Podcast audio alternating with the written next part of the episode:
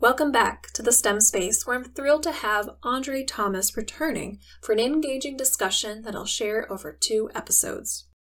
In this episode, André discusses game-based learning and its immense potential in any classroom setting. We discuss the difference between gamification and game-based learning, tips for engaging all students, and a not-to-be-missed online summer workshop providing educators with the chance to earn professional development credit hours. In the next episode, I'll talk to André about AI, so I thought it'd be fun to have ChatGPT give us his bio. Renowned as both a game-based learning expert and a professor at Texas A&M University, André Thomas boasts an illustrious career that originated in the dynamic world of the movie industry.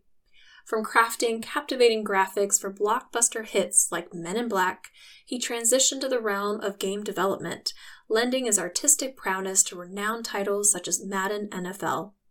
Now drawing from his rich experiences, André employs his expertise to create immersive educational games that masterfully teach subjects like calculus. Join us as we delve into this fascinating journey and uncover the transformative power of game-based learning in education. Enjoy. Hey, I'm Claire. And I'm Natasha. From college roommates to co-founders of Vivify STEM, pull up a seat as we discuss our experiences as aerospace engineers, teachers, moms, program directors, curriculum writers, graduate students, and friends. This is the STEM Space Podcast. All right, well, welcome to the STEM Space. We have this for the first time ever, we're bringing back a guest because he was so spectacular the first time. Welcome, André, to the STEM Space. How are you doing? Well, thank you so much. I feel really honored and privileged to be back again. I'm doing great. And where are you at right now?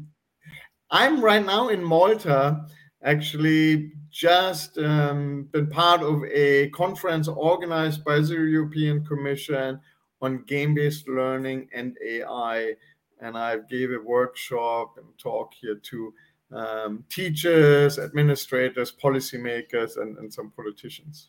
Great. Well, we're going to get all into those topics, and I think we have the first episode, and I welcome teachers to go listen to that, but let's give an overview of what exactly is game-based learning in terms of education. Yeah, so game-based learning is using games in the classroom as part of the curriculum. And by in the classroom, I don't necessarily mean directly in your class, but as part of the curricular experience. So it could be assigning games as homeworks. Mm-hmm. And we're talking any type of game, if that's a board game, a card game, or video game, educational or not educational games, because entertainment games can also be used for educational purposes. And so when we're talking about game-based learning, that's what we're talking about. Some people mistake game-based learning for gamification. It's not the same thing. Gamification is using game elements to make a class or education more engaging and fun for students, but that's not game-based learning. So would that be like Kahoot or one of those like quizzes that you add at the end of a lesson maybe? Yeah, that's an example. Or you bring in points or badges that you assign your students. When they do something, they can get a badge or they can get some points, or you have a little treasure hunt. So you bring in game elements into the classroom. Okay, so then tell me if that's gamifying, so give me an example of game-based learning, because I know you've developed a whole game for calculus. So let's talk about that. Yes, we developed 4 games that are publicly available, 1 for calculus and 3 for history and art history. And so the intent here is really a lot of students struggle with calculus. And calculus is the foundation for any STEM degree. Without calculus, you're not going to get a STEM degree. You're automatically ruled out. And because so many students struggle with it, up to 38% in the US and similar in Europe, we've developed a game to help those students that may require a different way of learning the material. And so through the game, they're experiencing calculus in the real world, modifying and manipulating the real world using math and are enjoying the playing experience. And then our research has shown that students do significantly better when using the game, specifically female and minority students, which is obviously fantastic to see for us. If teachers are interested in this game, can they use Chromebooks, laptops? What kind of technology do you need to implement? Great question. So for the calculus game specifically, a Chromebook or PCs, the students can download it to their machine. It can be downloaded on a lab machine. They can download it at home. It doesn't matter where the students download. If, for example, a teacher assigns it as homework, and then the students also have access to computer in the library, they can log in with their login credentials and continue the game where they left off, regardless of the computer they're playing at, allowing them that flexibility.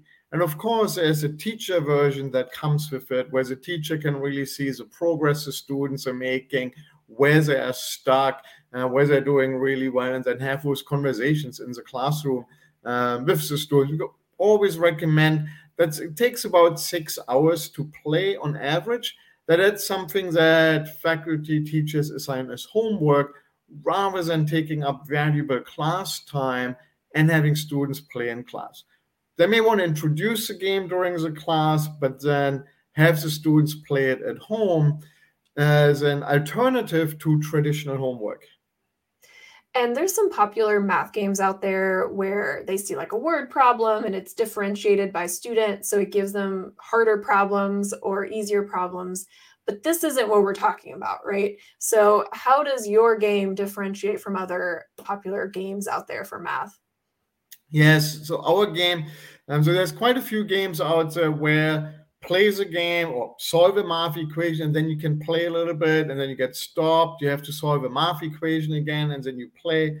In our game, you're playing as an adventurer on a foreign planet, and the civilization is vanished. And you're trying to discover what happened to the civilization on the planet, and you actually have to use math. You're not getting stopped. You're encountering puzzles, and the puzzles are all math-based. And when you start off, you don't even realize that you're manipulating functions, or the students, the players don't necessarily realize they're actually manipulating functions. So we're slowly introducing them to limits and functions, but they're thinking of it as I'm manipulating the environment, I'm creating staircases, I'm opening up portals by changing things mathematically rather than just pulling a lever.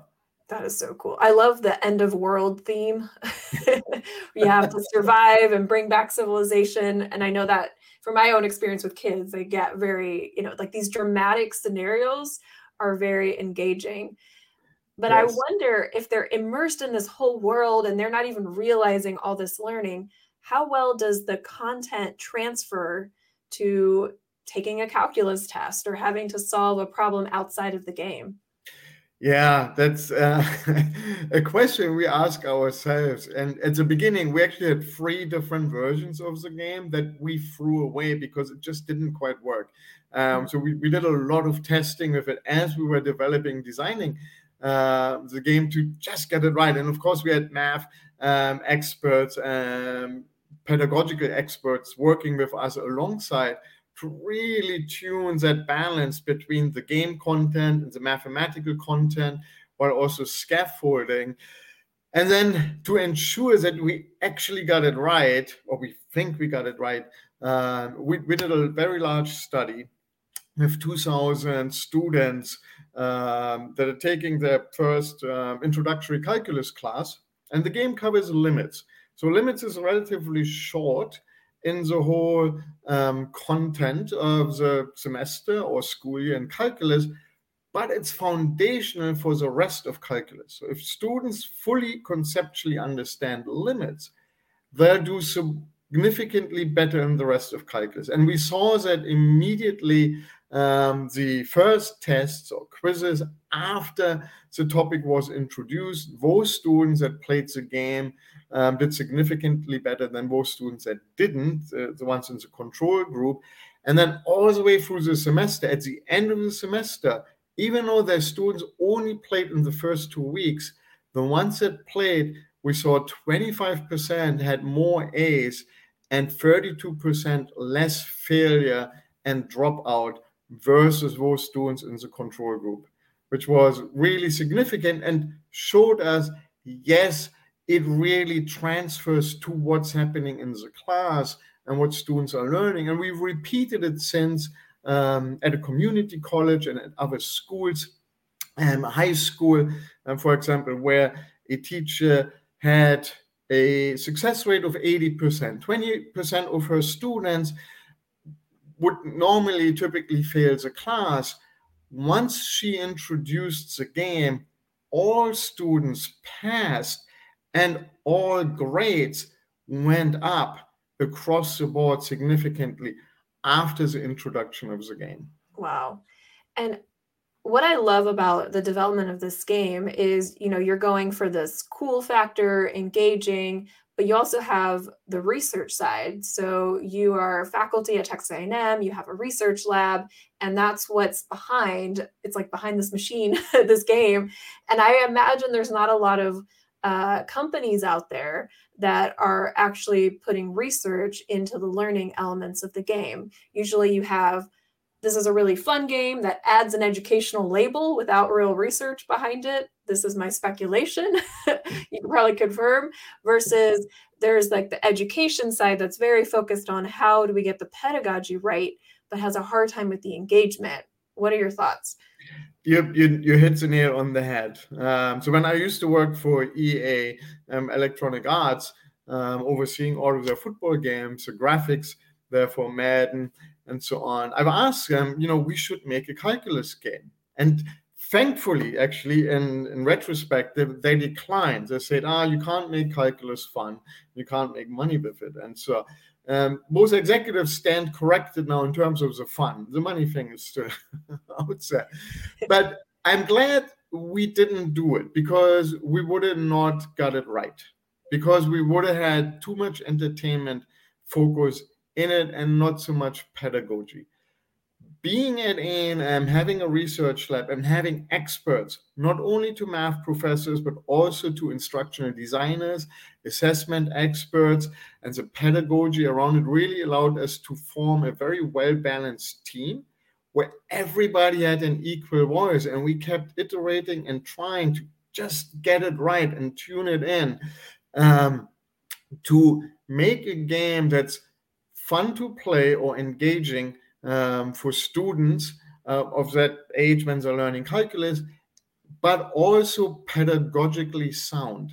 So they're literally learning what they're supposed to learn according to the standards, to the syllabus. And the assessment, we also built assessment into the game, having an assessment expert to ensure that what we're assessing is the correct thing. Because remember, every game teaches you something, right? You can't play a game without learning how to play. Now, a lot of game teaching you how to kill zombies or vampires. Not really a useful skill as of right now. That may change. And so what you learn is you learn what kind of weapon is effective against what kind of an alien, for example. Not that transferable. And so for us, it was really important that there is a transferable skill. So the player doesn't earn gold or points, because then the player cares about the points or the gold instead of caring for the math. So here they're actually collecting the math, using the math to advance. So they care for the math unintentionally. It's not in your face. Here is the math, go and do the math. It's just there in the environment, and they get to try it, they get to play with it, and slowly start to understand it. And that was really important for us. But you're right, a lot of games are not able to find that balance, because it's really difficult. It takes a long time to, build that, test it, iterate on it, and also finding the right people to work with you on a team for a long period of time to get that is not that easy. So if you're a teacher, and whether you're calculus or a science teacher, what is if you're looking to implement game-based learning, you see that it's valuable. Is it something you recommend trying with maybe just one lesson? Like, how do you integrate game-based learning if you've never done it before? Yes, so that's a whole topic. So so first you got to figure out a game, right? What game do I want to use? I would not recommend to going for a game that covers your entire curriculum because that's really impossible.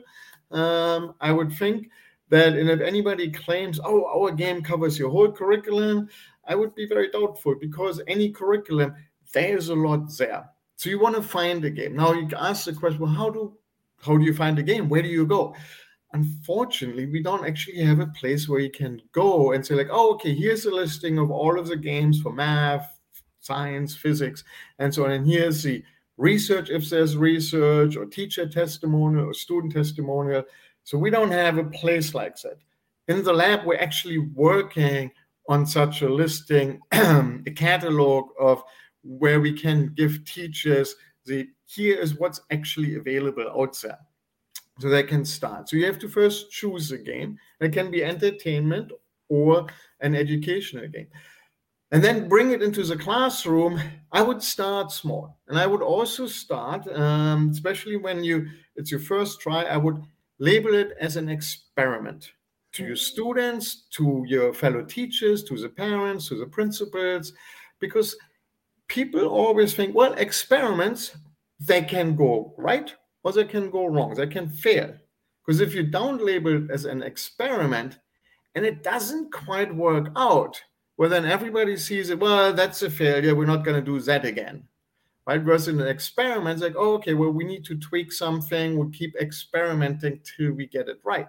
Because not every game is right for every situation and every student and every class. Just like, you know, it's a tool to be used by teachers.